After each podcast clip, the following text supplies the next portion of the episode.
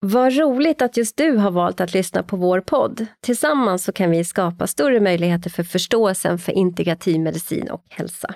Är du intresserad av det så bli gärna medlem i vår förening och en del utav vårt nätverk. Mer information om det här kommer i slutet av avsnittet. Varmt välkommen till Både och istället för antingen eller, en podd om integrativ medicin och hälsa med mig Lena Källqvist Nygren. Vi sitter i vår poddstudio på Clarin Hotel Sign och har med oss vår producent Fredrik Ankarsköld. Min gäst idag är journalisten, författaren, föreläsaren, yogaläraren och poddaren Karin Björkegren Jones.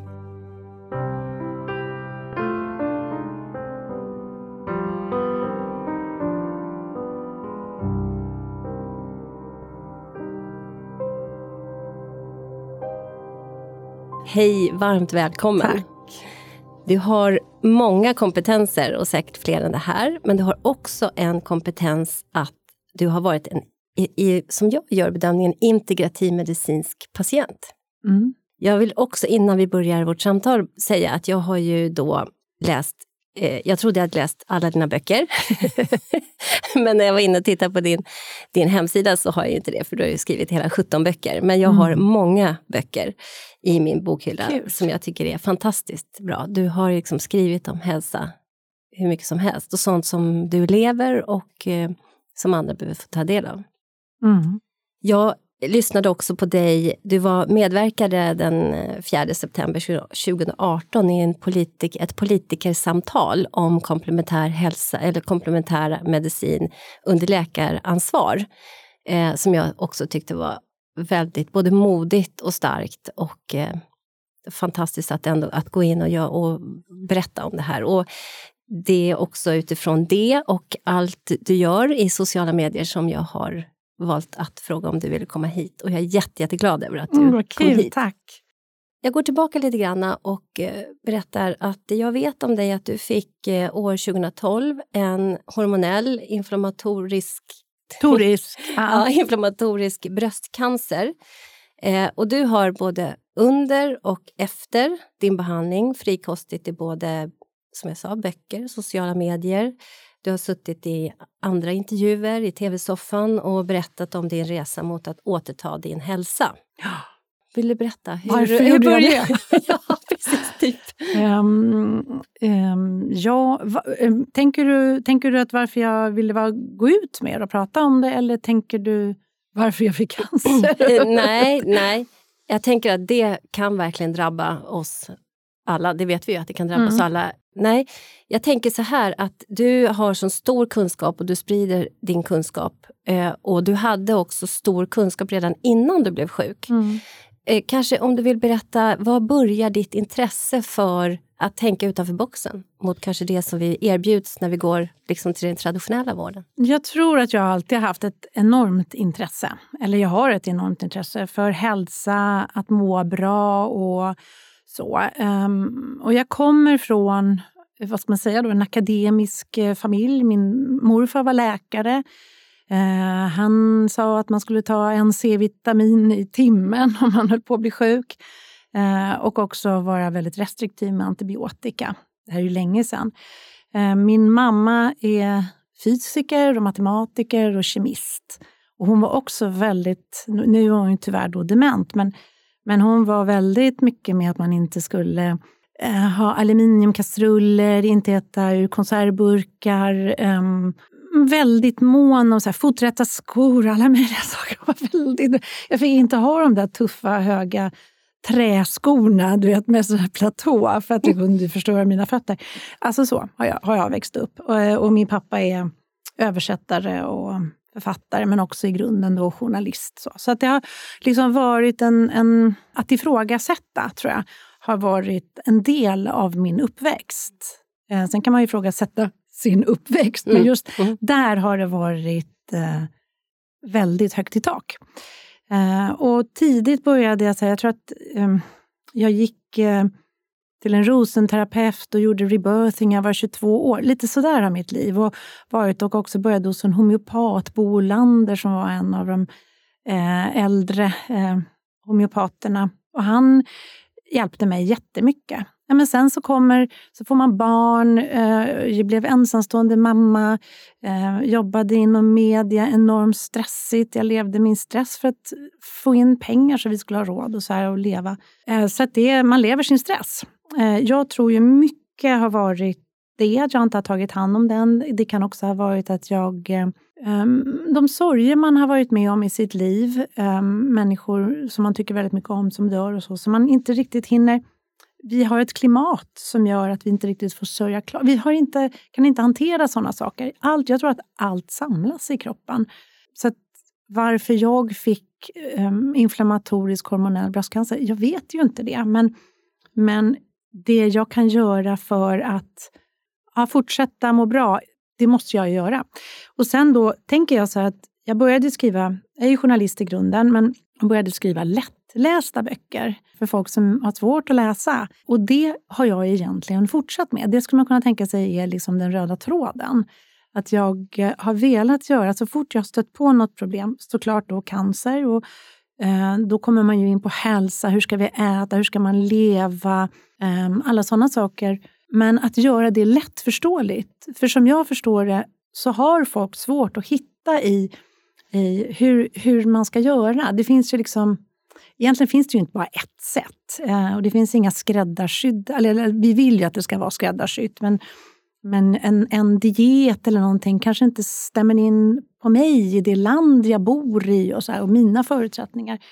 Men att försöka då hitta olika sätt, att det finns olika sätt att eh, ja, jobba mot ett problem. Då, då kan ju det vara så här, att jag fick lymfödem. Ja, hur, hur tar man hand om sitt lymfsystem? Bäckenbottenträning, som ju typ varenda kvinna som har fött barn drabbas av liksom, och behöver stärka. Och vad har jag skrivit med? Ja, men sköldkörteln. Och så nu då en bok, den senaste boken om, om hur man tar hand om sin hud och faktiskt gör sin egen hudvård. För att där har vi också, får oss jättemycket gifter och konstiga saker som vi kanske kan slippa. Så att, mm. ja, jag försöker hitta sådana sätt. Jag har ju som sagt läst en hel del av dina böcker, följt dig för att mm. jag också drabbades av ohälsa. Och, då, och, och jag måste säga det, jag tycker det är precis så som du beskriver. Det har varit liksom väldigt viktig kunskap som är lätt att ta till sig. Och jag tror att det också finns, när man inte mår bra, då kan man inte läsa det där krångliga. Man vill ha någonting så här, ja, men du, jag vet på lymfsystemet så har du är det en vit klänning eller ett lakan? Eller vad är det som du har ja, målat nej, på? Det, nej, det är inte jag som har målat den. Nej. Det är en designer, nu kommer jag inte på vad hon mm. heter, mm. som gjorde en lymfklänning. Ja. Så då fick jag låna den. Ja. Den, är, den är väldigt häftig. Den är superhäftig ja. och väldigt pedagogisk. Mm. Att, att, ja, men okej, så. Och så behöver man ju pröva våga och pröva. Mm. Eh, och gör man det så upptäcker man ju om det passar en själv. För att, eh, jag tänker just integrativ medicin och hälsa, podden heter både och istället för antingen eller. Att det är någonting det här med det personcentrerade. Att kunna hitta det som passar den unika människan. Mm. Eh, har du lyssnat på Jonna Bornemark? Nej. Eh, nej hon, hon är filosof och skrev, hon har skrivit två böcker. och Det, det jag tänker på just nu är Det omätbaras renässans som fick jättestort genomslag här för två år sedan ungefär. Där hon pratar om just hälso och sjukvården och det vi har förlorat eh, i, när vi håller på med pinnar och vi håller på med, ja, men vi får x antal pengar om x antal gamla personer har ätit upp sin mat eller vi har serverat det eller vad det är för någonting. Men själva att skapa måltiden, skapa näringsrik mat, att sitta där och samtala. Du har en dement mamma nämnde du till exempel. De är ju ofta väldigt känsliga för energierna runt omkring för att de ska mm. känna sig trygga och så. Det är kanske inte alltid vad man säger utan det är hur man tar i den gamla, hur man duschar på morgonen och, och så. Och det här har vi liksom förlorat inte alla, det finns fantastiska människor där ute i vanliga traditionella hälso och sjukvården, absolut. Men i vår, liksom själva systemet, hur det är uppbyggt, så är det inbyggt stress där vi mm. tappar. Och då kanske vi också tappar bort det här personcentrerade, den här kunskapen just den här personen behöver. Eller Absolut, och det som jag tänker på att ja, men det här är vetenskapligt bevisat och det är den här testgruppen och sånt där som man, som man då utgår ifrån. Men, men det man aldrig får svar på i de här... Alltså, om, man, om man tar då tio kvinnor som är 40, har alla blindtarmen kvar? Röker någon? Äter någon kött? och eh, hur ser stressen ut i den personens liv? Alltså det är många så parametrar som, som egentligen, om man nu då ska hitta ett sätt, inte funkar för att vi tänker eller är olika.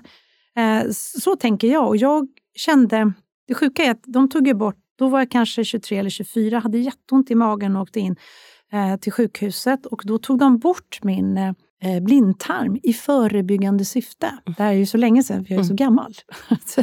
så det är över 30 år sedan. Och när de tog bort den så förstod jag sen efteråt, det är så konstigt, men jag kände att jag kan inte ta värktabletter, jag tål nästan inte mediciner.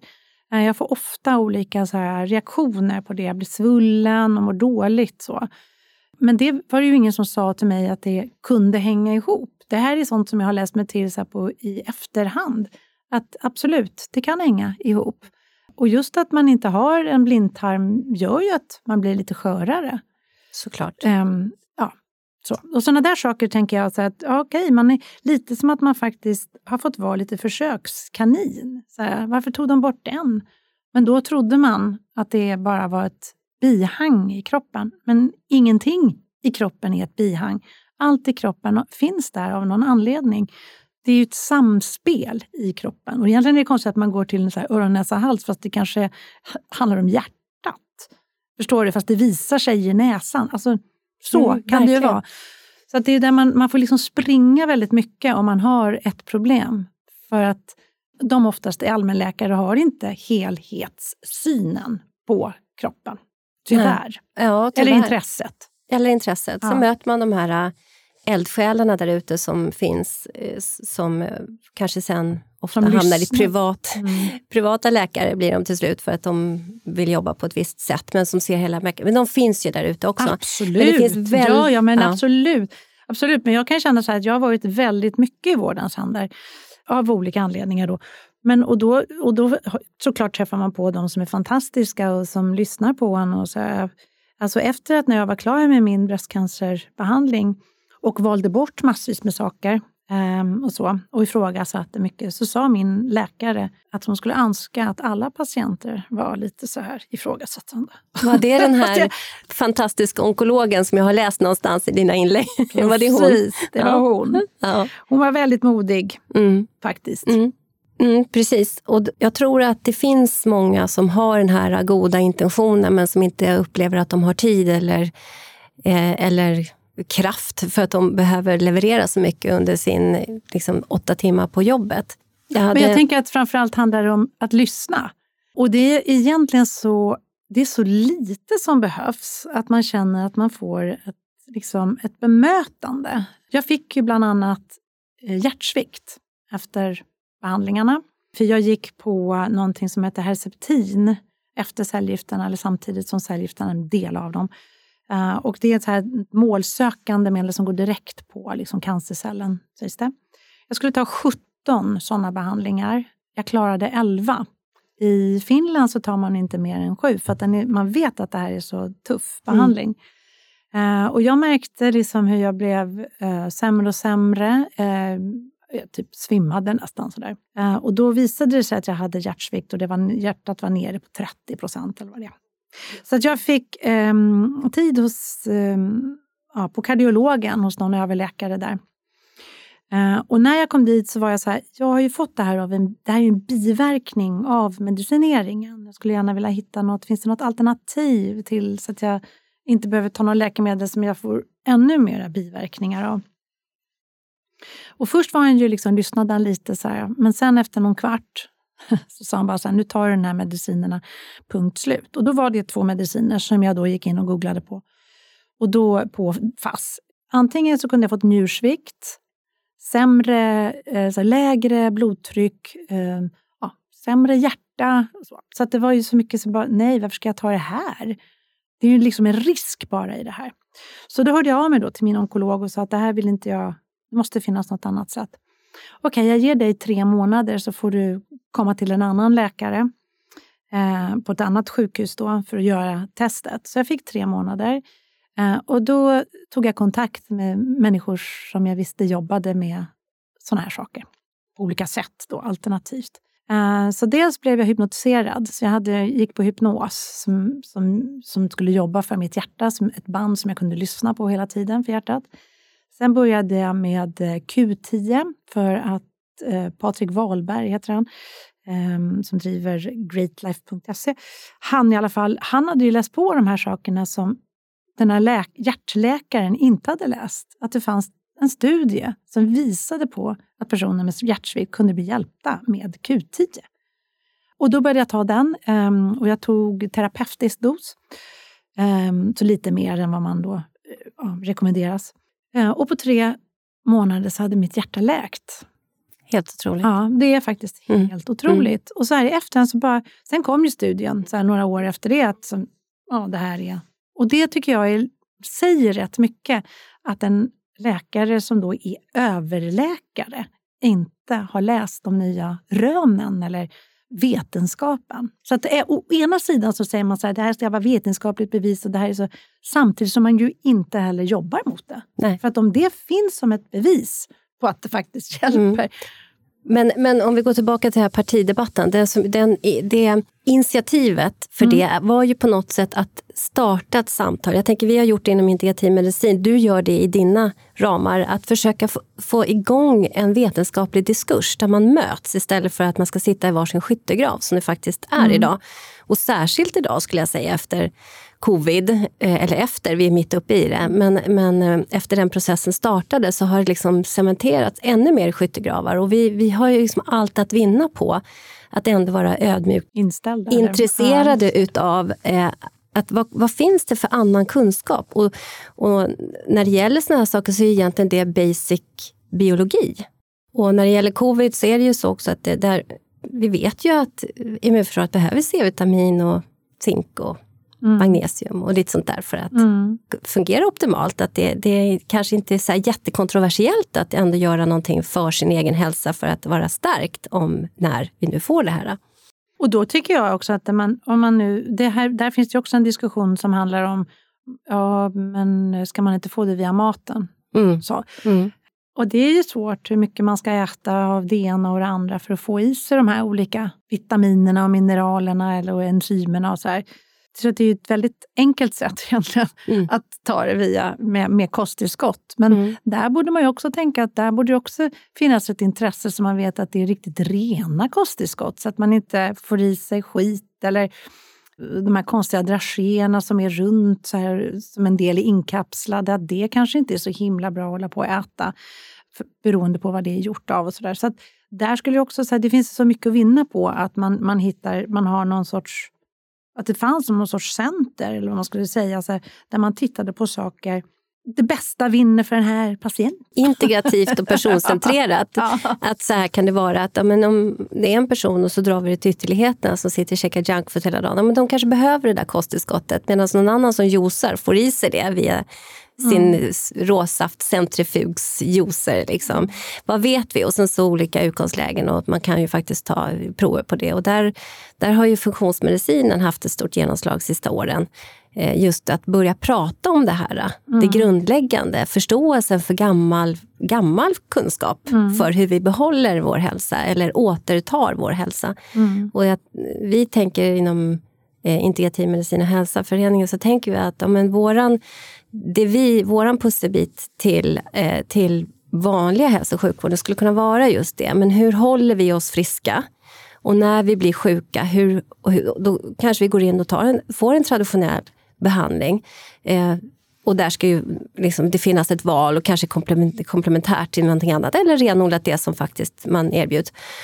Och sen när man ska återta sin hälsa, att det finns en, en kunskapsbank att kunna gå till där man kan utifrån sitt utgångsläge förstå vad man kanske behöver. Mm. Att det där finns. Och det, det är det som jag har upplevt mycket när jag har följt dig och läst det du har sagt. Det du, att det är det du talar om. Liksom. Mm. För, för hur blev det för dig när du fick den här... Du valde du valde och du valde bort. Du, mm. du tackade ja och tackade nej. Alltså, och, grejen är att om jag hade haft pengar så hade jag kanske åkt till Arcadia-kliniken. Mm. Mm. Um, för att mitt synsätt var nog lite mer så. Men jag, jag hade inte de pengarna så jag var ju tvungen också eh, och göra den behandling. Och när man bestämmer sig för att göra den behandlingen, okej, okay, nu gör jag den. Nu är jag i deras händer. Men så lite i efterhand så kan jag liksom säga, fan vad de smockade på på mig som kanske inte egentligen hade behövts. Eh, och som, som i sin tur då har gjort biverkningar som jag är tvungen att jobba med hela tiden. Som, alltså att man blir strålad, man får lymfödem, alltså sånt som, ja, som blir lite för tufft. Um, och där, där då, när man har gjort allt som man ska, så då finns det ju ingen hjälp.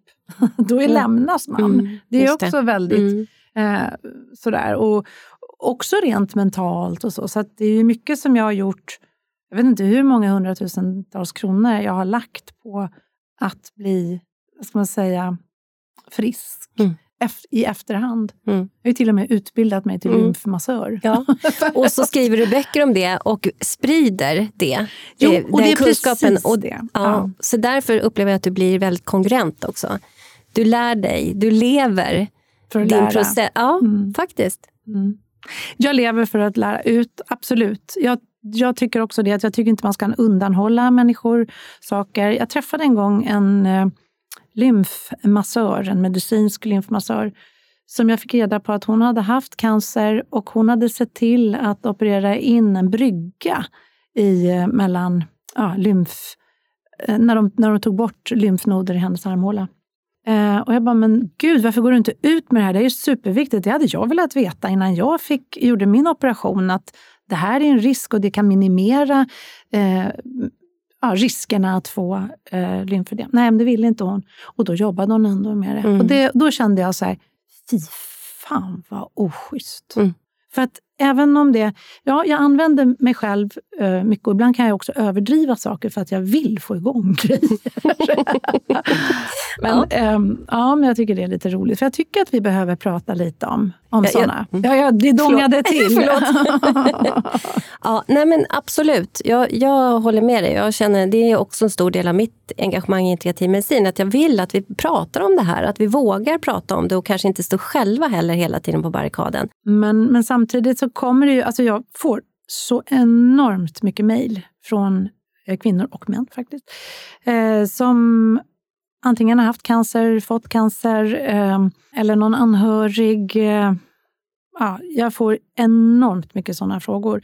Jag svarar inte på medicinska grejer för att eh, man är ju liksom... Det kan man ju inte göra heller. Men samtidigt att faktiskt få folk att börja ja, men så här kan man göra och så här kan man förmå bättre och sådär.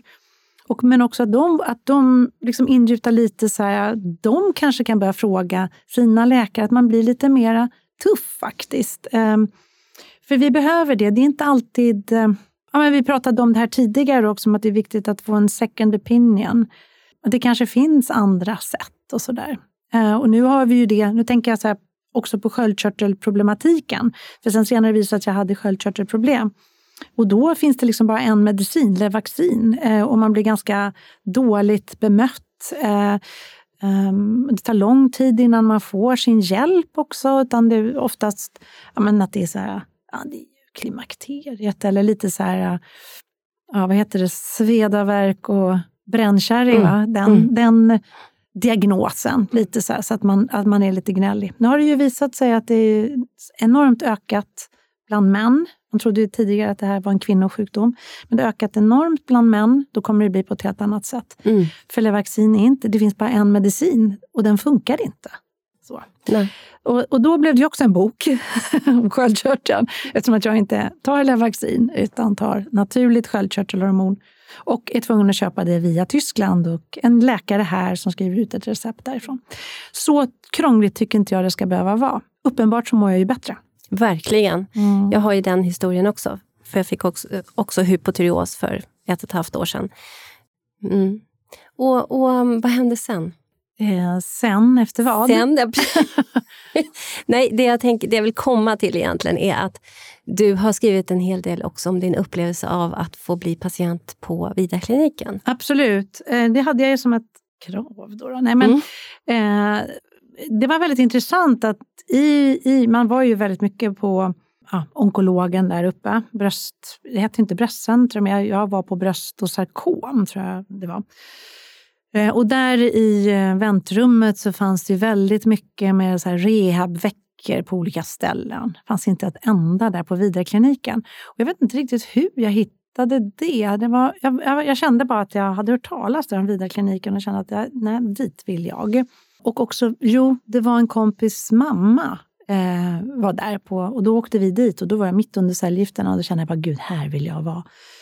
Så jag fick plats där och jag var där direkt Eh, jag, jag, tog fortfarande det här septinet. Um, och det här, jag kom dit i februari 2013. Och jag var väl klar med liksom alla behandlingar då på den traditionella eh, sjukvården 2000, i mars 2013. Eh, och det var, så jag var ju, jag hade typ inget hår, jag var ju helt sådär, som en fågelunga har jag skrivit någonstans. Och det var precis det jag var. Så kom jag dit Eh, som tur var så fick jag ett ensamrum och man liksom inbäddad i, i ull och det var så fruktansvärt härligt.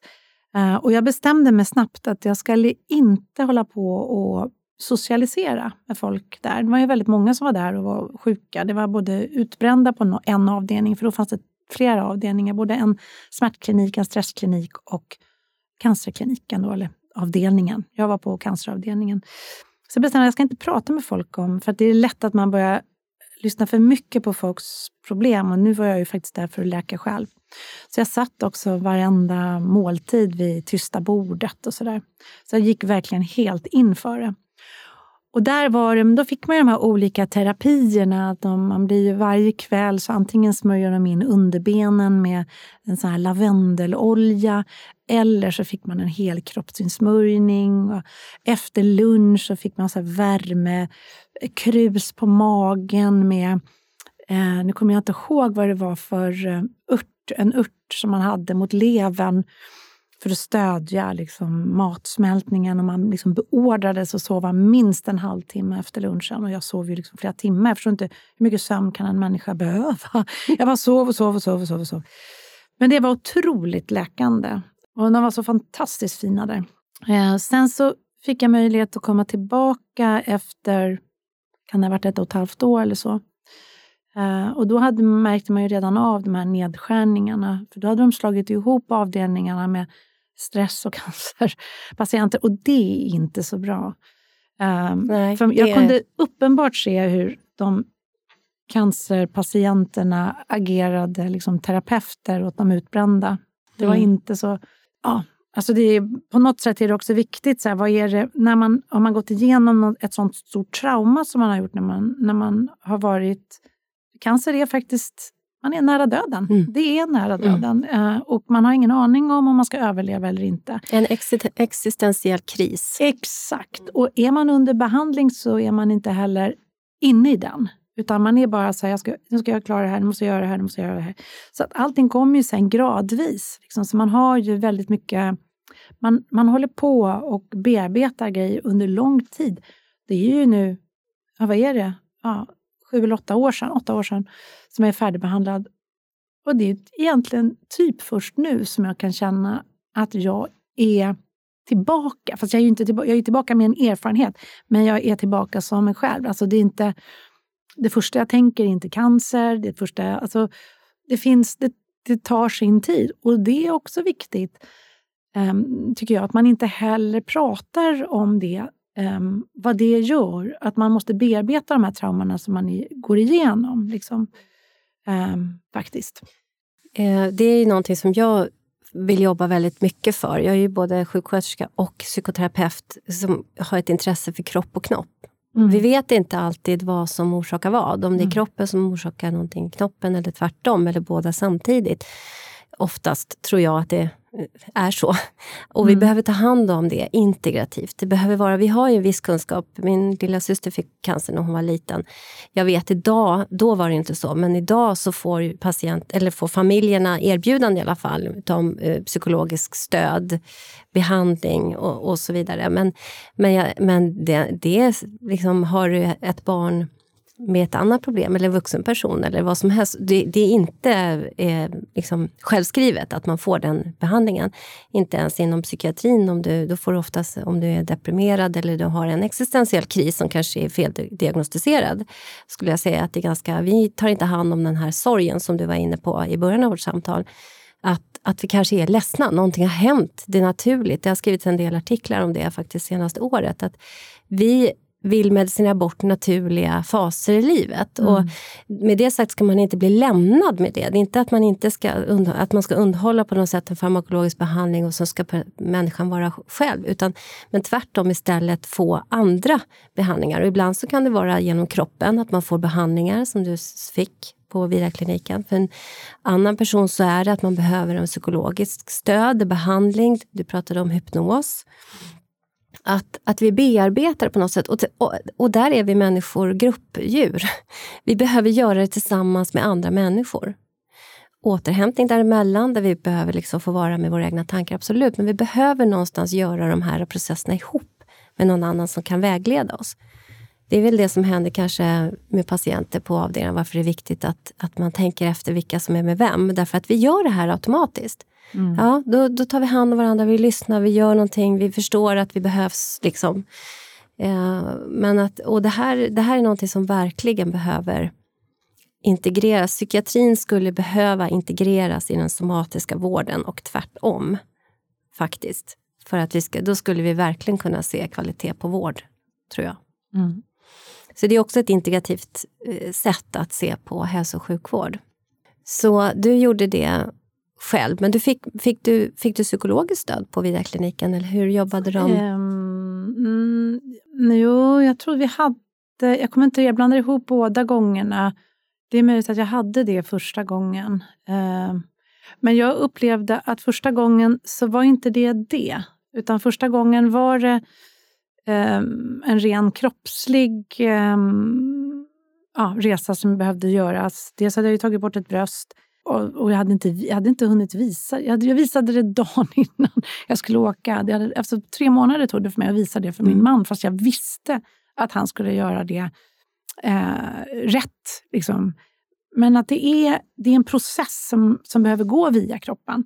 Och den, det kunde jag läka där. För mm. där nu höll de ju inte på att smörja in mitt, mitt ärr och så, men, men det fanns något i hela det här hur de tog i mig och att, att man blev berörd. Eh, det psykiska kommer senare. Mm. Mycket senare faktiskt. Mm. Um, när man har släppt liksom, mm. med andra. Mm. Nej, men jag, jag tänker så. Och, så. och så för en annan kanske det är det första som kommer. Men att det finns den här möjligheten till annan, ett annat omhändertagande och faktiskt ta hand om den här existentiella krisen. För jag tror att cancer, och det finns ju andra sjukdomar också, hjärtinfarkt till exempel, då är man så nära döden.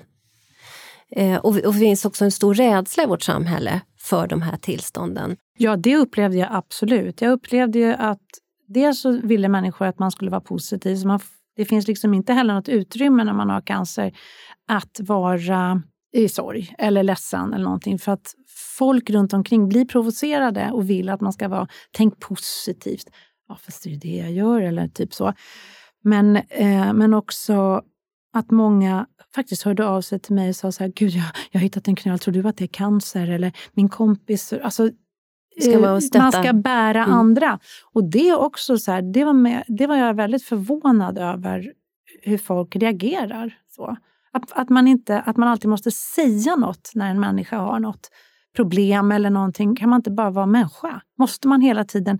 Och jag var med om det här och jag hade en, en min mamma dog. Eller, alltså det, det är, så bemöter man ju inte människor Nej, som men det är i sorg. Det är väldigt konstigt. Mm, det är samma ja. sak som att man berättar om alla sina fruktansvärda förlossningsupplevelser till den som väntar barn. Mm. Det, det, finns någonting i det där mm. som vi gör och vad är det för någonting? Jag tror att det, det, det tåls verkligen att tänka kring. För det är någon sorts ja, men rädslan. Jag, vill jag tror någonting. att folk tror att eh, de delar med sig. Så att de tror att det är en, en, en schysst grej. Men um, hamnar de själv i den situationen så kommer man fatta att det är inte schysst. Det är inte schysst. Man kan inte prata om, ja, jag fick också... Alltså, det handlar om att dela, absolut, man ska dela sina... Men det finns en tid för att dela erfarenheter. Men när man är mitt uppe i en sak, då är det inte det man vill då vill man inte dela erfarenheter med någon, utan då vill man bara så här, Jag kände nog att när folk frågade mig så här, hur mår du? Alltså skulle man vara på pejla av. Mm, finns det läge? Så, ja, ja men det är okej, eller något sånt där. Var väl det oftast. Men eh, sen lär man ju sig med vilka man kan säga så här, nej, det är inte så bra nu. Men sam och så kanske man ville bara ventilera eh, det man precis var uppe i eller med om. Och när man hade fått ventilera om det så ville man ju inte sitta och prata om cancer hela tiden. Men man ville bara att det är så här, mm, så här är det nu. Eh, och jag, vill, jag är tacksam för att du frågar och att du vill veta, typ. Så, man behöver kanske inte ens säga det, men det är känslan som man har. Men sen vill man prata om andra, sen vill man ju liksom flamsa och skratta och så. Men att det finns utrymme mm. för sorgen, eh, litenheten, oron och allting sånt som ju är när man är med om saker. Mm. På något sätt intentionen från den andra är god men aktiviteten blir liksom misspejsande för den mm. som är utsatt. Jag tänk, när du beskriver det, jag tänker också att det finns någonting att vi blir kvar i situationen, krisen. För först, för att kunna ta oss vidare och starta läkararbetet på riktigt på något sätt så behöver vi dels vara goda tillstånd och det behöver våra medmänniskor för. Vi behöver få flamsa, vi behöver få skratta, mm. vi behöver få göra det vi tycker om, det som försätter oss i goda tillstånd. Eh, och sen, men sen så behöver vi få växa ur det här. Och jag tänker om någon annan hela tiden kommer och säger så här, jag fick den här, då kastas vi tillbaka in i vårt eget drama mm. på ett sätt. Mm. Att vi behöver växa ur det och det behövs en process för det som är ju unik för varje människa. Eh, men jag tror att det här växande, att, att um, embrace your crisis på något sätt, för det är så otroligt mycket växande i det. Det är också någonting som vi har förlorat i vår tid. Eh, vi, vi, liksom, vi får en diagnos och så ska vi äta läkemedel för det. Nu är jag kanske lite bias utifrån min där jag är ganska mycket inom psykiatrin. Men, men att eh, vi får en diagnos och ska vi le, le, liksom leva med det Istället för att, aha, kan det här vara ett startskott på att växa vidare? Eh, en annan legitimerad existentiell psykoterapeut som har intervjuats här i podden, han eh, pratar om att man berövar den andra på utveckling om man ger en farmakologisk behandling för depression direkt till exempel. Att det är kanske inte är så att vi inte ska göra det, men det finns så mycket eh, sak, det finns så mycket läkning och växande som behöver till och som vi kanske tar ifrån den andra om vi direkt går in med de där ganska kraftfulla behandlingarna. Och som kanske inte behövs heller i alla sammanhang, utan det kanske är en sorg som behöver få läka ut ihop med någon annan eller vad det någonting som, som istället kapslar in om vi äter läkemedel för det. Mm. Om vi tar det från det här samtalet och in till att du är yogalärare. Berätta hur eh, du var yogalärare innan det här hände. Hur kunde du använda dig av yogan? Jag, hade så, jag är väldigt glad att jag hade yogan innan jag blev sjuk. Um, för att jag kunde absolut använda mig av det. Um, dels så använde jag yogaandningen. När man går på cellgifter så får man ju, är man oftast illamående. För man får den här kortisonsprutorna, eller ja, vad det nu är. Man får några tabletter som man är liksom Piggelin i flera dagar. Mm, helt kortison. Sjukt. Ja, kortison. Mm. Och sen mår man väldigt illa och det är bara väldigt, väldigt obehagligt hela den här eh, turen och de här dagarna som man är lite utslagen. Men då kunde jag använda min eh, yogaandning genom att liksom andas bort illamåendet. Då behövde jag inte ta den medicinen som var mot illamåendet som hade gjort, nu kommer jag inte ihåg om det var så att man blev lös i magen eller hård i magen och sen skulle man ta en annan tablett för att man skulle bli lös eller hård i magen. Så, så det kunde jag andas bort plus att jag kunde liksom vara i... Alltså jag använde verkligen andningen eh, i olika situationer när man är orolig och sådär. Att eh, faktiskt andas sig lugn. Det är ju ett enormt bra verktyg. Och jag yogade också hela tiden, um, lite så här, beroende på hur läget var i kroppen, om jag kunde och så. Så jag hade ju en yogastudio i Båstad som jag då plötsligt blev elev i. Så det var en annan tjej som, som var, liksom blev huvudlärare där. Uh, så att absolut, yogan har hjälpt mig jättemycket. Uh, och också sen komma tillbaka efter operation och sådana saker. Ehm, men det finns ju också ett...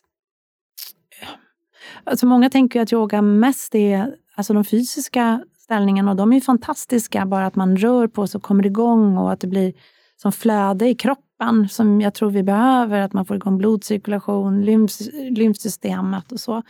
Men, ehm, men också att man får hitta den här flexibiliteten i kroppen. Men också att man faktiskt är det som är, tänker jag. Att um, vi sällan är ju, vi vill oftast vara någon annanstans än där vi är, men det, det, var, det var det. Jag brukar säga att liksom, på yogamattan så kunde jag liksom också hålla borta det som är det som stormade utanför och inuti mig, men att jag kunde liksom hålla mig på mattan och vara i det. Sen så blev det så mycket yoga som jag kanske behövde eller kunde eller så. Eh, men absolut, det är ett enormt bra verktyg på så många sätt. Ehm, smärta är också en sån sak som du kan liksom andas dig igenom. Ja. Så ja, det är ett bra, bra sätt. Det borde man ju också få in i det integrativa. Verkligen, verkligen. Och apropå stress vi har pratat om. Mm. Det finns ju få saker som är så verkningsfullt som att kunna andas. Mm. För då lurar man kroppen tillbaka, liksom från stressen på något sätt. Att ja, men nu är allting lugnt, för hon andas ju. Mm. Eller han mm. andas eh, lugnt nu. Så jag springer inte och andas här uppe. Liksom. Nej. Utan, eh, mat, alltså yogan har ju flera olika perspektiv. Och någonting som jag också ville liksom, flika in är just att du är yogalärare. Du i ditt liv, så här som jag ser på dig då, använder dig utav det du har le levt. Du förstår någonting, du lär ut, du skriver böcker, du vidareför vidare, vidare din kunskap. Ja. Jag har sett yogan ganska mycket som att en yogalärare kan undervisa dem som liksom kommer på steget före. Man går ett steg före. Kan man säga så? Att man går ett steg före och lär den som är men så, så är det nog ofta. Mm. Jag, jag gör ofta saker före och sen är det någon annan som hovar in. så är det att vara en sån som, som är, som du sa då, pionjär. Ja. ja. Så kan man väl säga. Men sen nu har jag väl förlikat mig med det och tänker så här, det finns något som heter karma-yoga också. Någon gång kanske det kommer tillbaka. Nej, men absolut. Jag tycker att man som, man, man som yogalärare så kanske man inte ska tvinga in folk i att så här, det här ska du äta och så här ska du göra. Och så, för att det, jag tror att man faktiskt också ska låta folk lite grann hitta det själva. Och att få in folk att börja läsa böckerna och sådär um, som finns om yoga, som, som det mer filosofiska, tänker jag. Att det är också ett sätt. Att I början när jag började yoga så försökte jag få alla att börja yoga. Uh, och det är inte alltid det, är inte alltid det bästa sättet. Uh, sen kom jag på att det smarta kanske är faktiskt att jag yogar och folk ser vilken förändring som har skett hos mig. Och så vill folk ha det. Och så tar, frågar de. så tänker jag det. Nu blir det ju böcker, men då, då har det varit också på grund av att jag faktiskt får enormt mycket mejl och förfrågningar om men är inte det att gå steget före? Att faktiskt leva sin, leva sin sanning på något sätt. Mm. Och de som ska följa, de följer. Och det, mm. det, dels är en, vi är gruppdjur, vi, vi gör det här. Vi tittar mm. på andra och säger men så där dit vill jag. Och så startas en motivationsprocess och så, så tar man reda på och så tar man det som plockar de pieces som passar mig och så vidare. Så att, mm. eh, ja, och jag tycker att det, det blir kongruent liksom, för mig att du lever och lär. Och som du sa jo, för... men det som jag tänker också som är viktigt är att, att livet är svårt. Mm. Det, livet är inte enkelt.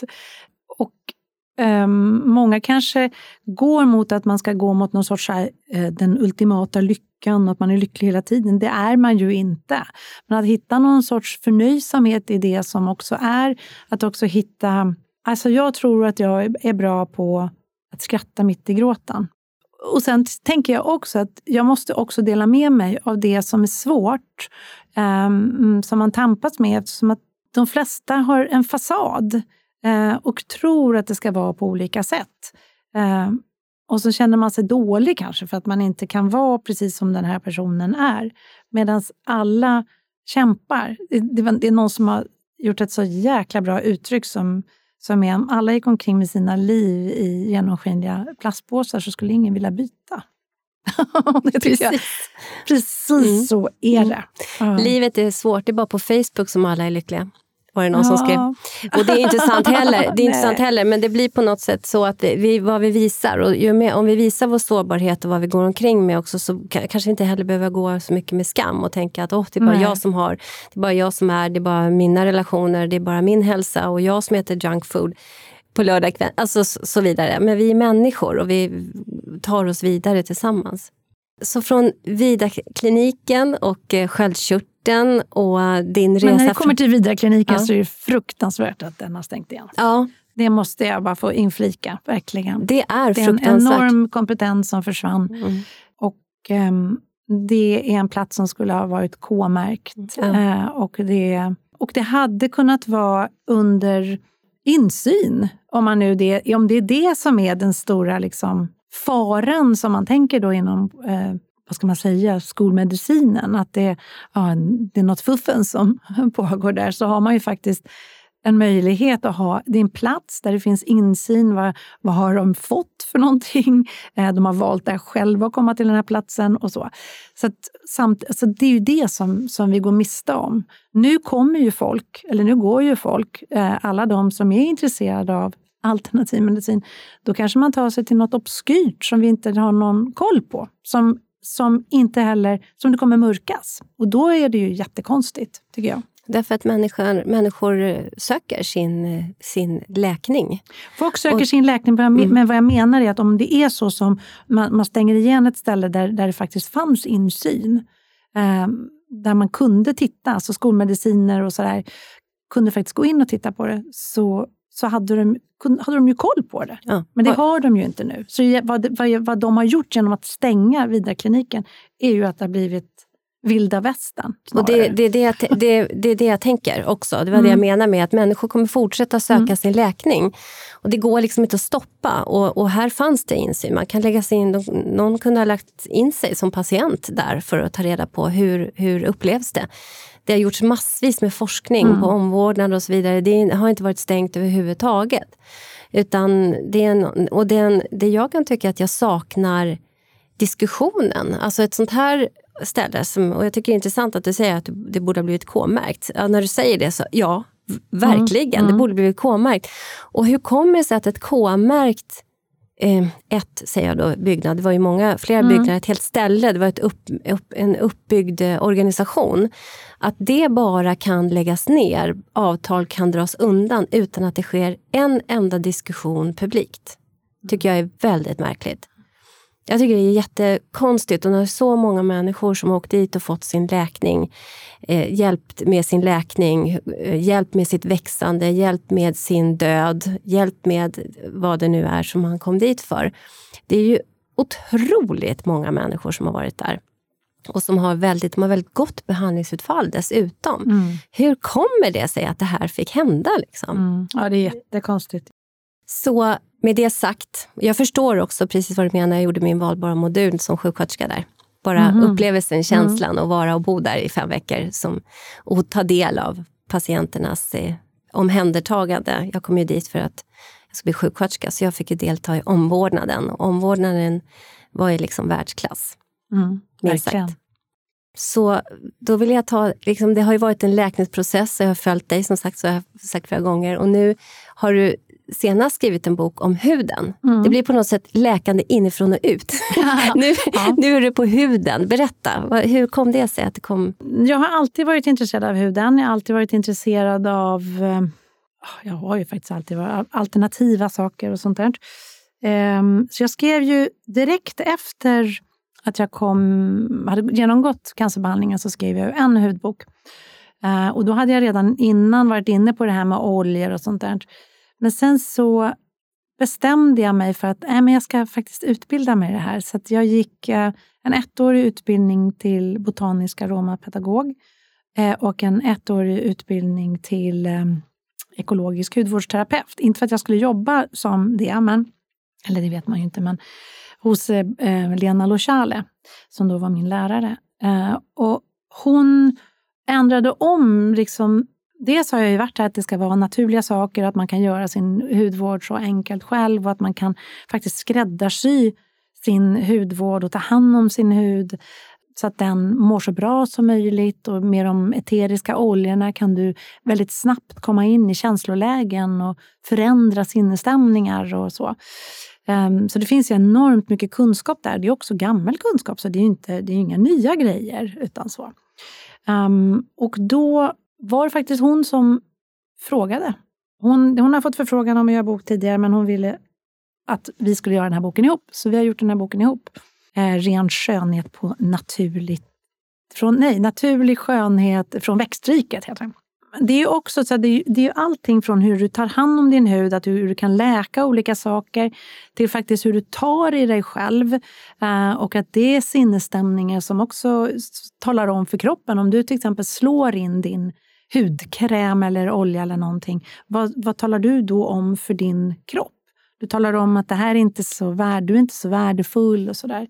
Eh, så det är också så att lära sig ett sätt att ta på sig själv, eh, att ge sig den här stunden på morgonen eller på kvällen när man tar hand om sin hud. Ehm, att det blir som en ritual. så. Och att det också blir ringar på, på vattnet, vad man ska säga, med, hur, med ens mående. Så. så tänker jag att det är. Och sen tror jag att också vi behöver... I boken så gör jag ett exempel på att om man om vi är 10 miljoner människor i Sverige Eh, och vi säger att vi använder fyra produkter och alla har någonting i sig, så här tensider, ftalater och alla så olika miljö, faktiskt miljöstörande medel som det är. Hormonstörande. Och hormonstörande medel som finns i nästan, eller typ i allt som görs, um, som är förpack, förpackad liksom, skönhets eller hudvård. Och så använder man det 365 gånger om dagen. Det är kanske bara är en liten del av det här, men alltså i varje medel eller i varje produkt.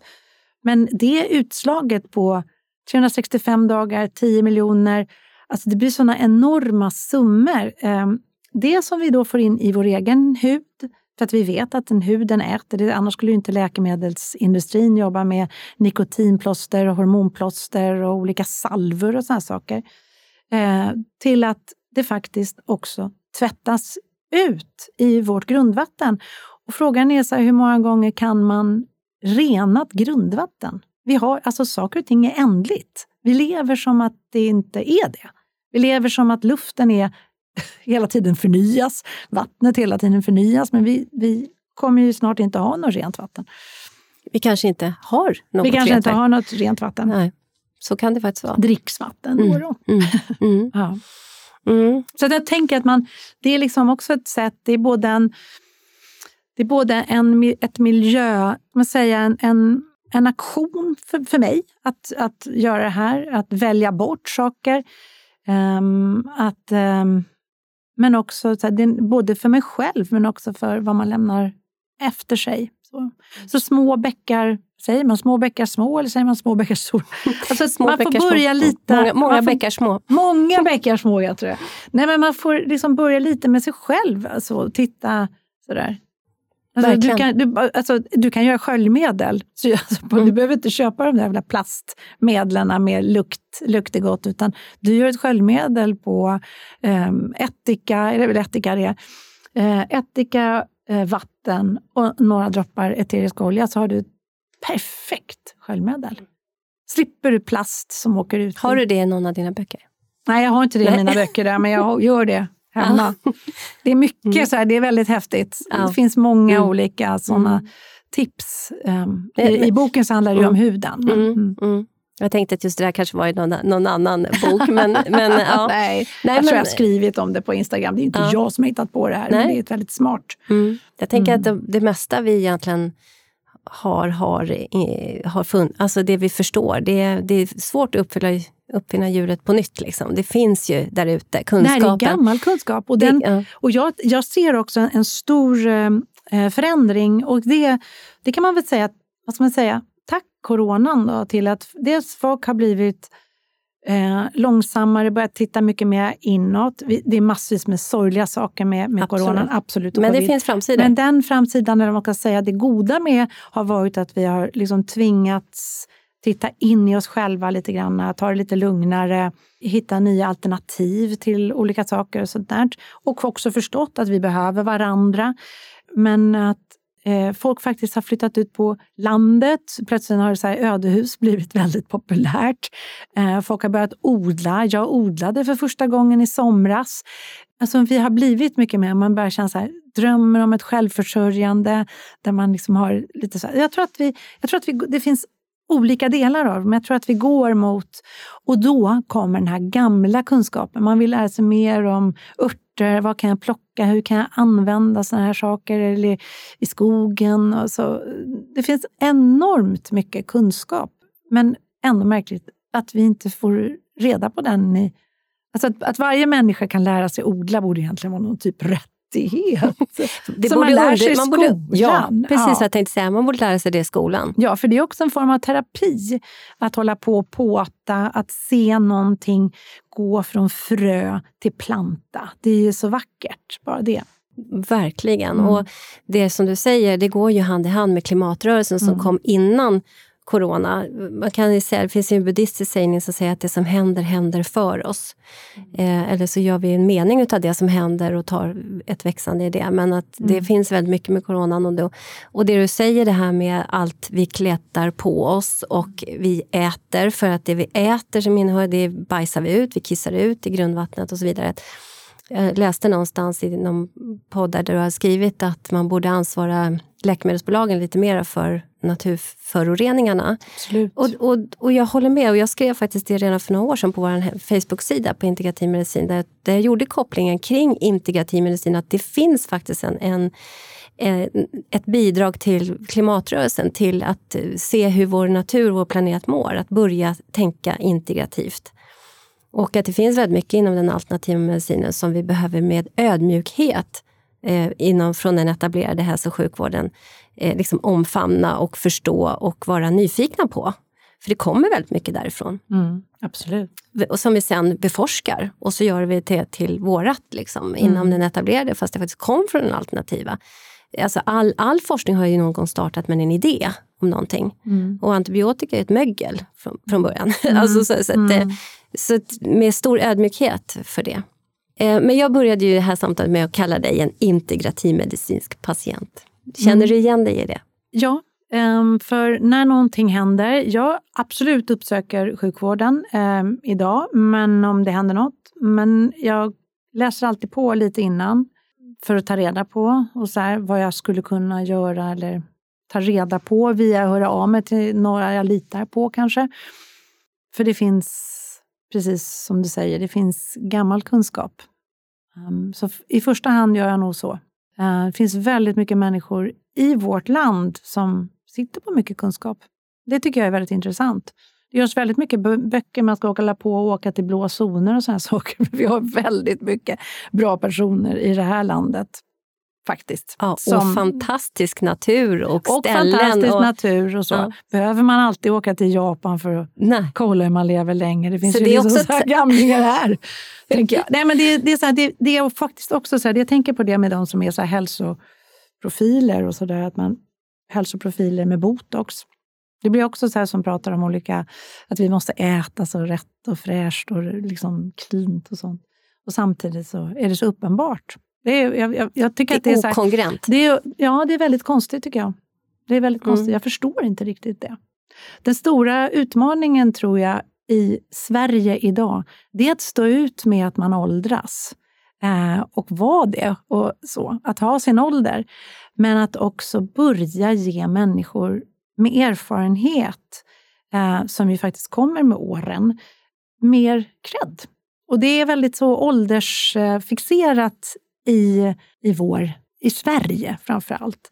Att man inte tar tillvara sån, alltså gammalt beprövat eller människor som har den här kunskapen om olika saker, erfarenheterna och så.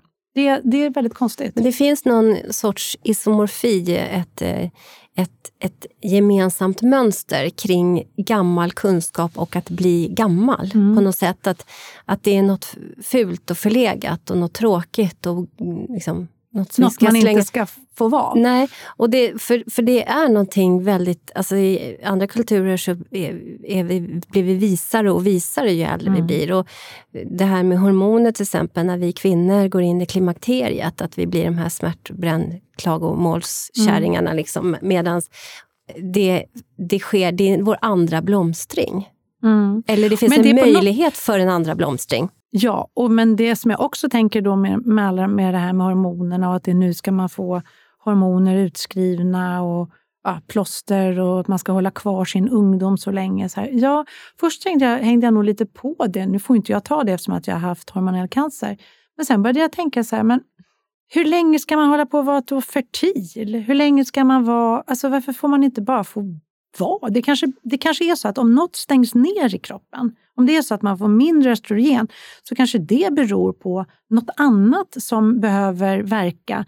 Alltså förstår du att, och, och det här har inte vi sett. För så, hur länge har man hållit på med de här? Ja, vi vet att med syntetiska hormonerna så har folk faktiskt blivit... Det finns ju cancer som på grund av eh, syntetiskt eh, östrogen. Men om man också är, även håller på med mixtrar med det, vad händer då? Förstår du? Absolut. Eh, det, det, är samma sak som när folk säger så här, men när ska man ta sitt sköldkörtelhormon? Jag tar mitt sköldkörtelhormon på kvällen, sent precis vid tio tiden för att det tar, tar fyra eller fem timmar att gå igenom kroppen.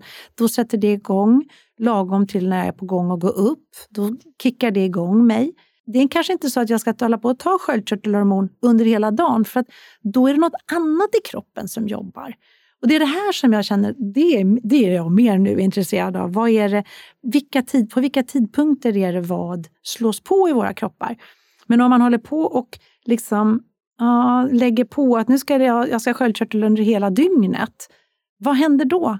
I kroppen. Mm. Förstår du vart jag är? Jag är helt med dig. Så... Och det, här, det här är faktiskt en av mina babys. Jag tänkte så här, det här måste jag be dig skriva en bok om på sikt. Om det, kommer lite, det är HPA-axeln och OAT-axeln. Mm. Alltså stressaxeln. Känner du till de axlarna? Mm. Ja. Där sitter, alltså tyreoidea i HPA-axeln, den korrelerar med... Ja, vi har ju egentligen binjurarna som korrelerar både HPA-axeln och OAT-axeln för oss kvinnor. Mm. Men det där korrelerar med varandra, ett system som ska regleras med olika mm. substanser beroende på olika tider på dagen igen. Så att, såklart, det är på ja. det här sättet.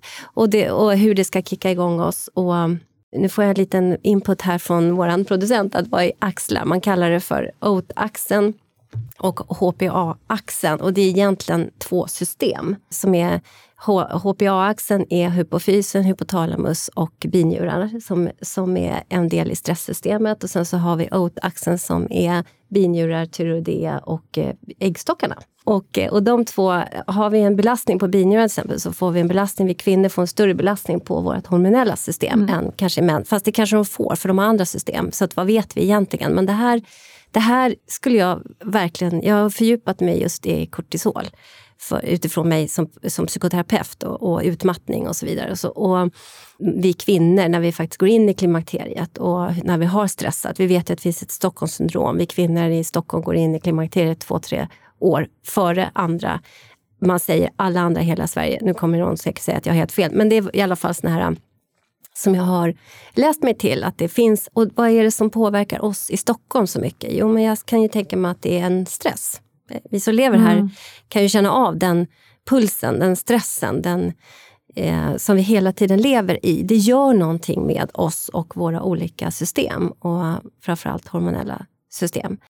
Alltså Jenny Kos Ulverin mm. eh, på Instagram, hon, hon har ju skrivit om det bland annat i min bok. Mm. Eh, vilken bok är det då? I balans. Mm. Där har du ju ett helt kapitel om det. Bland mm. annat. Eh, ja, att, det, att det väldigt går på, på vårt mm. fortplantnings... Så.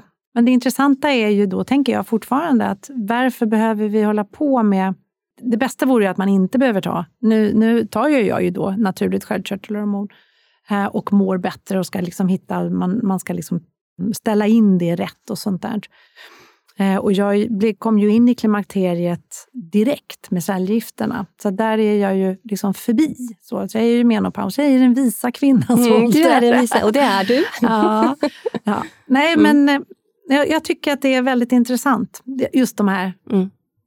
Och det här är också gammal kunskap. Det här vet vi sedan långt tidigare, men vi pratar inte om det. Vi, liksom förstår, vi tar inte in det i den komplexa kroniska bilden utav någonting för att vi träffar specialister eller vi träffar allmänläkare som kanske inte har den fördjupade kunskapen och så vidare. I alla fall så möter jag det på vårdcentralen. Jag har en läkare som verkligen vill, men kunskapen finns inte.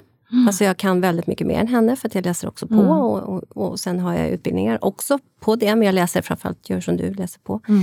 Eh, så att, hur får man ihop det här? Liksom? För jag tror att intentionen har funnits ändå att man försöker skriva riktlinjer och man har grupper som ska studera och ta fram det som är. Och, och så. Och sen finns det ju alltid kryphål för liksom, bias eller andra eh, som påtryckningar och sånt där på de här riktlinjerna såklart. Eh, men eh, men, men hur, jag vet inte hur man ska kunna komma förbi. Jag tror intentionen har funnits att man på något sätt ska göra jag det. Jag tror att det blev så när vi fick um, vad heter det, närakut, eller vad heter det inte? Vad heter, eh, Närsjukhus? Ja, eller, eller när man hade husläkarsystem ja, och sånt där. Så blir det ju, alltså att problemet är att man hålls kvar på den där vårdcentralen och aldrig riktigt får träffa en expert. Och de, eh, de har väl absolut kunskap, men de, har ju, de är ju allmänläkare. Så det är ju det man vill. Man vill ju, alltså jag läser på så mycket så att jag vet vad jag, jag vill ha. Men man måste alltid gå till vårdcentralen, stånga sig blodig för att typ tvinga dem att skicka en till en expert. Mm. För att jag vill mm. till experten först. Jag vill inte hålla på tjafsa med en som ändå inte Nej. tycker att det jag pratar om är mm. Nej, och just i Stockholm så har vi ju Stockholmsmodellen rent ekonomiskt, hur de olika instanserna finansieras. Varför vi också får stånga oss blodiga och varför mm. vi kanske inte får alla de där proverna som vi faktiskt egentligen behöver och så vidare. Därför att man hela tiden håller i sin budget. Utan de får pengar först när man är där istället för som i andra ställen eller andra kommuner och landsting i Sverige får sin pott liksom för. De har en helt annan ekonomi än vad vi har i Stockholm. Mm. Så det är en del mm. av varför vi måste stånga oss blodiga, för de håller i pengarna helt enkelt på så gott de kan. Och, och det där vet jag att det är många, liksom, de som ansvarar för verksamheter som, som försöker göra ett arbete för att ändra det där. Men det behöver ändras på systemnivå. Men det är också intressant för att när man väl gör de där proverna då och sen kommer provsvaren så är ju de här referensvärdena olika i olika landsting.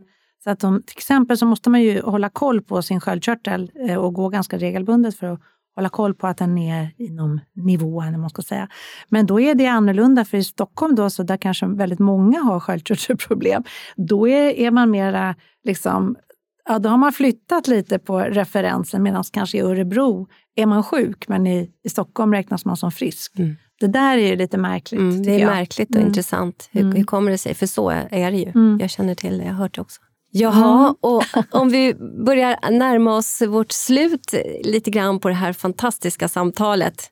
Eh, finns det någonting du skulle vilja liksom tillägga kring det integrativmedicinska? Vad saknar du? Vad skulle du vilja se? Eller vad vill du lyfta fram? Eller är det någonting som du... Ja, ett tycker jag nog att det dras in väldigt mycket pengar till Cancerfonden och olika så. Jag tycker att mycket av de pengarna borde faktiskt också gå för eftervård. Jag tycker man skulle um, Eftersom att jag själv ser att det är en, en sån liksom, hunger eh, efter det för väldigt många. Jag har ju träffat, alltså jag har haft lymfkurser um, lymfyoga så, uh, där tjejer som har haft liksom, lymfproblem efter cancer i många, många år och det är första gången de hör liksom, sånt.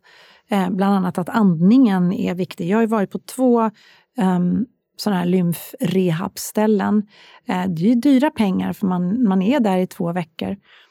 Eh, inte på något har de gått igenom andning, vad bra andning är. Så det är också jättekonstigt. Utan mycket har handlat om att, att faktiskt eh, eh, man ska ha en strumpa på armen. Jag har aldrig en strumpa, jag har bara det när jag flyger, typ. Vilket man ju inte gör nu för mm. tiden. Mm. Men eh, när vi spelar in det här. Eh, men, eller olika, alltså på ett ställe så ja, då tyckte de att jag skulle ha en såg för att jag, när jag skulle skära bröd. Alltså en brödsåg. Så, det bara kändes som att liksom, man ska köpa grejer. Så det, det tyckte jag var väldigt, väldigt dåligt. Jag var väldigt ledsen. Det var då omstartboken om lymfsystemet kom till. Eh, för jag tyckte det var en sån liksom, översittarsätt som de hade gentemot mig som patient. Så absolut, jag tycker att det borde finnas ett sånt här liksom eftercenter um, som man kan ta sig till, men med bra alternativa och olika, där man kan få massage och sånt uh, för att komma tillbaka. Uh, sen tycker jag att det borde absolut också finnas kvinnocenter där man går typ från att man får sin mens till ja, man tackar ut, eller vad man säger. Säger hej då. Går in i nästa Går in i fas. Nästa. Nej, men där man liksom följs med och att, att det finns liksom, där man tydligt kan se, där man, som, där, där man följs upp också som är relaterade till till att vi har ett, ett hormonsystem som är lite speciellare än vad män har. Faktiskt. Det, det skulle också vara, vara väldigt härligt, för då, då är ju de äh, läkarna som är där, de är ju inställda på att det är kvinnor. Mm. SVBK-kvinnor som kommer. Mm. Nej, men äh, ja. Det där är så hemskt. det, det är fruktansvärt. Ja, ja. Det är faktiskt väldigt ja. fruktansvärt. Ja, men alltså, ja, och, och det, jag måste bara tillägga där, för att jag såg ett avsnitt av Dr. House. Eh, har du sett Dr. House? Nej, gång? Ja, någon gång har jag gjort det. Men, ja. och då måste man bara ta till att det var en av hans patienter, eh, nu ska jag ta, inte ta alltihopa, men, men de diagnostiserade, han, han fick nämligen kraftig feber och så svimmade han och rasade ner från, han var föreläsare. Och då kom man fram till att han, han hade ska se vad det var. Ja, men det var nog tyreoidea, tror jag. En, en hypotyreos, eller det var någonting han hade blivit slagen på pungen vid något tillfälle och så hade det utvecklats på något sätt en hormonell obalans. Så han hade typ gått in i klimak ett klimakterium, så han hade fått en värmevallning på scen. Och då hade han liksom rasat ihop och rasade ner från scenen eh, som man. Och då ja. tänker jag så här, att, ja, det, där, det är det vi då är smärt... Vad kallar man för SVB? SVBK. Ja, precis. Sveda, och brännkärring. Ja. Medan en man då som får en värmevallning svimmar och rasar nerifrån. Och det, det var så. Liksom. Alltså, för ja. mig blev det så här att ja, kom och kalla oss det. Men försök vara i den situationen själv. Ja. Liksom, mm. När man har de här äh, problemen. Det är inte mm. roligt och det Nej. påverkar precis allting. Eh, men det här som du säger med efterrehabilitering. Det finns ju efterrehabilitering. Och jag vet att några eh, utav mina vänner som har eh, gått igenom cancerbehandling och eftervård säger att det svåraste är att de här rehabiliteringscentren som de har varit på, finns ett på eh, Sabbatsberg, tror jag ligger ett, eh, det är att man kommer dit och det luktar sjukhus. Det ser mm -hmm. sjukhus, det är en sjukhuskorridor. Det är liksom att jag tänker igen det här som Jonna Bornemark pratade om. Hur tar vi varandra? Vad luktar? Det här essentiella att vi kommer in i en främjande miljö. Det ska liksom, men har man varit cancerpass i en cancerbehandling och illamående och allt det här som du har berättat om idag också. Att, att vi kanske behöver känna helt andra dofter. Det blir sånt ankare om vi kommer in i de här miljöerna. Det är inte främjande, apropå HPA-axeln mm. och, och stressaxeln, att det skapar en inre stress. Att vi behöver någonting helt annat. Eh, den kunskapen, och den fanns ju på Vidarkliniken. Den fanns absolut på Vidarkliniken. Mm. Med dofter och Det är kanske de som ska starta det eftercentret. Ja, Mm, där satte den. Det, så kan mm. det absolut vara mm. med hela den miljön som är så främjande för läkning. Den är uppbyggd för läkning. Mm. Så med det sagt, jag har inte kommit in på en grej som jag ville Vadå? fråga dig om. Din pussy power. Okej. Okay, okay, ja. Vill du säga någonting om Pussy Power, um, det ehm. stora arbetet, för du är ju liksom känd för knip. Knipexpert. ja. Jag är knipexpert också. Jo, grejen är att jag, det började med att jag själv födde barn och inte fick någon kunskap alls från, från, från sjukvården, som jag tyckte var väldigt intressant. Uh, och sen så senare, uh, och man, man, förstår inte riktigt heller det här, hur kniper man? Och det var jättekonstigt, man får väldigt kon, fick konstiga uh, information om hur man skulle göra. Man förstod vikten att man skulle göra det, men man förstod inte hur. Sen senare började jag med yoga. Och då förstod jag hur man kopplar på bäckenbotten. Att det faktiskt inte är ett knip utan att det är ett lyft. För själva ordet knip är liksom ganska missvisande och det tror jag är barnmorskorna som ville försöka förklara för nyförlösta att ja, men man kniper kissstrålen. Men det blir väldigt långt ner, dessutom är det inte så bra att göra för att man kan skada hela kissreflexen. Men då är yogan från att det är, ett lyft, uppåt, uppåt, uppåt. Så, eh, så då Ja, så såg jag. Sen började jag ha gravidyoga, jag började ha mamma baby-yoga. Jag hade också gravidyoga-lärarutbildningar. Så att jag blev så här, jag, jag förstod att det här är någonting som vi inte pratar om. Um, så faktiskt var ju det 2012 när jag blev sjuk. Då hade jag precis fått kontrakt på att göra en bok om knipet, den första knipboken. Uh, som ju då kom ut, som jag jobbade med under hela min eh, cancerbehandling, vilket också var väldigt bra för mig för att även om jag yogade och knep så drabbades jag av det som händer med kvinnor som kommer in i klimakteriet. Man får svårare att hålla sig och särskilt om man kommer in i en eh, alltså man om man chockas in i klimakteriet som man gör på cellgifter. Mm. Så då kunde jag jobba med de, med de knip som man behöver göra för att inte... Så jag, jag har ju inte det problemet längre, det gick ganska snabbt men det var precis då som jag höll på med det. Så kom den ut och då också för att överleva så började jag ha knipworkshops. Så att jag har ju åkt runt hela Sverige och jag vet inte i... Ja, det är ju nu då. När jag började 2013. Så att jag har hållit på i många år. Det blir väl åttonde året nu då eller något. Eh, och sen så, eftersom att jag också är intresserad av hela det här med liksom vårt förhållande till vårt kön, Ehm, att det är så laddat, eh, att vi vet så lite om det eh, och att det är så mycket problem. Det är ju inte bara liksom inkontinens som är eh, problemet för oss, utan det är ju allt från smärtor, man har varit med om saker, man har kanske haft jättemycket urinvägsinfektioner, då blir det också ett problematiserat område. Eh, man har fött barn, man har blivit klippt, man har spruckit, eh, man har legat med någon man inte vill ligga med, man har kanske blivit utsatt för... Alltså, det är så komplext. Så det är ett laddat område. Så då vill jag göra, ja, men jag vill göra ännu mer, ännu mer en sån bok. Så då 2018 så kom det ju in, fick jag göra nya knip som ju är mycket mer underliv. Så att det är det är allt från eh, ja, pelvic, alltså pelvic release, hur man masserar sin snippa, hur man gör sin egen snippolja, till att vi faktiskt kan höra. Jag har intervjuat en kvinna som, som säger att man kan höra på en eh, kvinna och en man, mans röst om man har bäckenbotten påkopplad. Det är alltså en kraften, urkraften i oss. Mycket om, om Är det den kvinnan som kallar det för juvelen? Nej, hon kallar nej. inte det för nej. juvelen. Nej, Om man har kontakt med sin juvel. Jag var på en Jaha, fantastisk nej, men hon, hon, är, hon heter Eva Maria Ros och hon är logoped. Okay.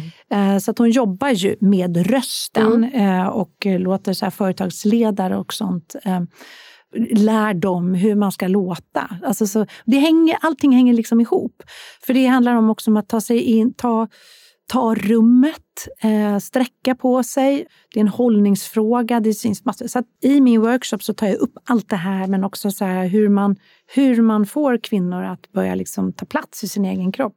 För jag tror ju att eh, om man tillåter sig själv, om man hittar sin bäckenbottenmuskulatur, alla, alla andra fördelar som man får som liksom intensivare sex och härligare orgasmer och bättre hållning och allt möjligt så får man också ett tydligare jag och ett kraftfullare nej. Så det är liksom egentligen också igen, något som man borde lära sig i skolan. faktiskt. Verkligen, den borde vara med. Jag har många olika. Jag har, har haft eh, knipworkshops för barnmorskor, gynekologer, urologer. Och det är också intressant. Att jag, och samarbetat gjorde jag ju i många år, eh, faktiskt fortfarande, med TENA eh, som ju då är ledande på inkontinensskydd. Så vi har gjort massvis med eh, ja, filmer uh, knipfilmer, hur man ska... Så. Så det... Fantastiskt! Och då kastar vi ut i eten att nu är det skolorna som ska anlita dig för att komma dit och prata om Ja, jag tänkte att jag ska göra det till en, till en kurs eller något som folk, så att man kan utbilda liksom ambassadörer som åker ut. Ja. Så att mm. vi pratar mer om vårt kön än vad vi än vad vi mm, gör mm, mm, faktiskt. Mm, inte liksom, ja, men har det integrerat i oss? ja, är... men också för att det har ju förra, eller för förra året så, så gick ju Socialstyrelsen ut med en sån här brasklapp om att det, eh, vi måste hitta personer som kan prata med unga tjejer för att det har ökat så otroligt mycket att man har smärta vid sex, eh, vad heter det, vestibulit och vaginism har, har ökat. Eh, men att man har negligerat de här unga tjejerna eh, och typ skickat hem dem med att ja, men du måste vara tillräckligt kåt när du har sex och så. Medan det faktiskt är andra saker som man kan. Jag känner igen det i min egen, min egen kliniska verksamhet, för jag möter också många tonårstjejer som hamnar där. Och det är mm. ju en komplex bild, för det är mm. hela den här porrindustrin också som tar sig in i deras online-spel och så vidare. De ser saker som blir otäcka eller blir intresserade av att pröva saker för tidigt och så vidare. Som blir någonting annat än vad faktiskt sex och samlevnad handlar om. Där eh, såklart undersökandet och, och att närma sig en annan, att pröva, är ju en del utav det. Eh, Eh, men att det, man behöver komma, man behöver inte, man ska göra det när det, pass, när det är i rätt fas. Eller man men om vi, fick, om vi uppmuntrades redan från vi var små att titta på oss själva i speglarna så kanske vi skulle börja värdera våra kön annorlunda. Då kanske man inte skulle eh, göra saker som man inte vill. Verkligen. Så jag tänker så, att det viktigt. är så, här, ja. så viktigt. Men, men återigen, att det är då de, att, att i ett sånt här då, kvinnocenter så är det en del. Så att man kan ta hand om ja, den problematiken. För man ska inte ha ont när man har sex och så. Nej, så är det verkligen. Mm. Karin, stort varmt tack för att du kom hit idag och att kunde ha det här samtalet. Tack. Tack, tack själv.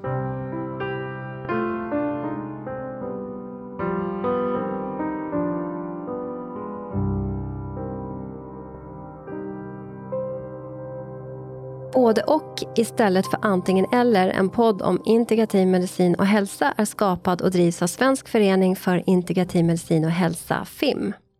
FIM är ursprungligen en yrkesförening för legitimerad vårdpersonal.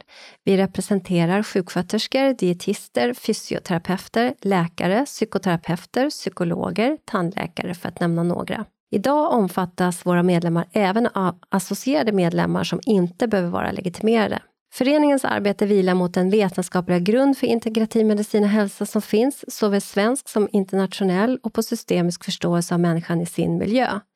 Vår förenings arbetssätt har hittills varit att arrangera konferenser, seminarier och folkbilda genom att sprida information, exempelvis via sociala medier. Vår strävan inom integrativ medicin är att vara en organisation som vågar lyfta och ifrågasätta, motverka polariseringar genom tvärvetenskapliga dialoger och sokratiska samtalsregler. Vi vill kartlägga forskning som bedrivs, även internationellt, och hålla koll på aktuella forskningsresultat om behandlingsmetoder, både vad det gäller den etablerade vården liksom den vård som bedrivs utanför den etablerade vården. Sokratiska samtalsregler innefattas i den sokratiska samtalsformen som egentligen all grundläggande kunskap är sprungen ur, men som ibland till och med lyser med sin frånvaro i dagens public service. Så bli gärna medlem hos oss, för tillsammans kan vi förändra. Och hur du blir medlem hittar du via vår hemsida integrativ-medicin.se. Vi ses och hörs i nästa avsnitt.